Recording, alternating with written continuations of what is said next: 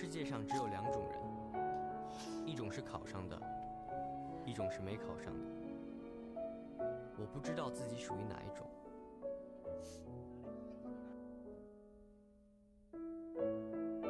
嗨，大家晚上好，我是星河木子，现在是二零一五年三月二十四日二十一点三十分，欢迎收听不说就来不及了。最近有很多朋友发私信问我，可不可以做一期关于高考的节目。木子的身边其实有很多朋友都是今年参加高考，他们有的踌躇满志，每天奋笔疾书；有的亦步亦趋，虽然走得慢，却从不放弃；还有的走到十字路口便迷失了方向。前几天读到一篇文章，叫做《给高考先生的一封信》，文章不长，也并没有鼓舞士气的言语。但他却道出了每一个高三学子的心声。如果你恰巧是一名高三学生，如果你突然在此刻觉得累了，那么请静静的听我读完这封信，然后继续跳上生活的马车。愿你以梦为马，诗酒趁年华。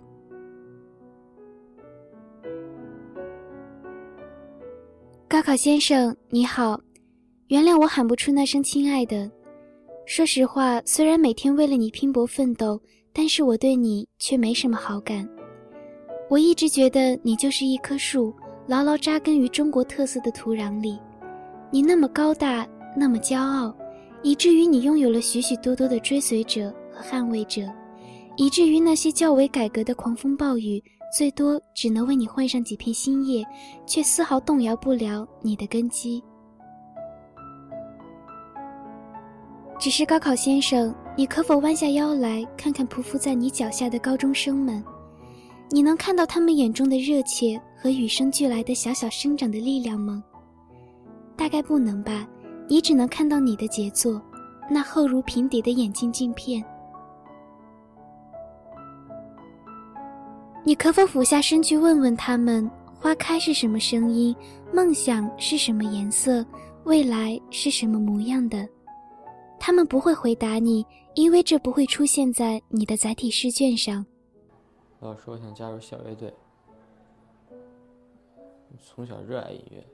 你今年几年级？高三。你说你高三捣什么乱呀？回去复习去。你可曾注意到他们面对压力时的无所适从？你可曾听到他们在梦里隐隐的哭泣？你可曾看到他们对童年自由时光的缅怀？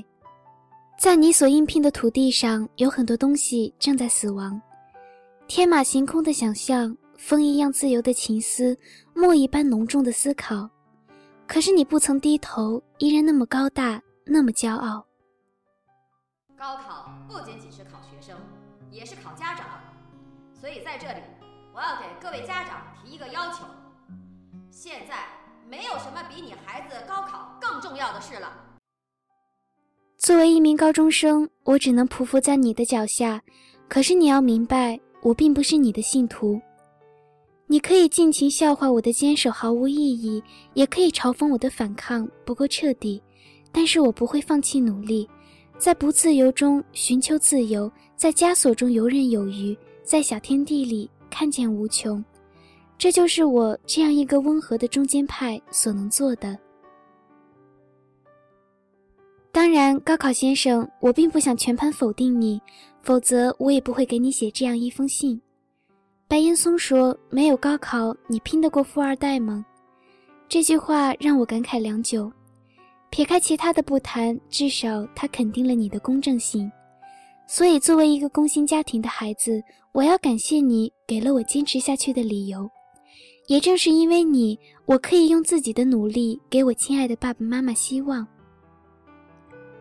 高考先生，你让我失去了一些，又赠予了我许多，所以我没有资格去埋怨你，因为你曾经手牵手做梦的朋友变成了无声无息的对手，但我们也已渐渐习惯将奋斗基因植入自己的青春里。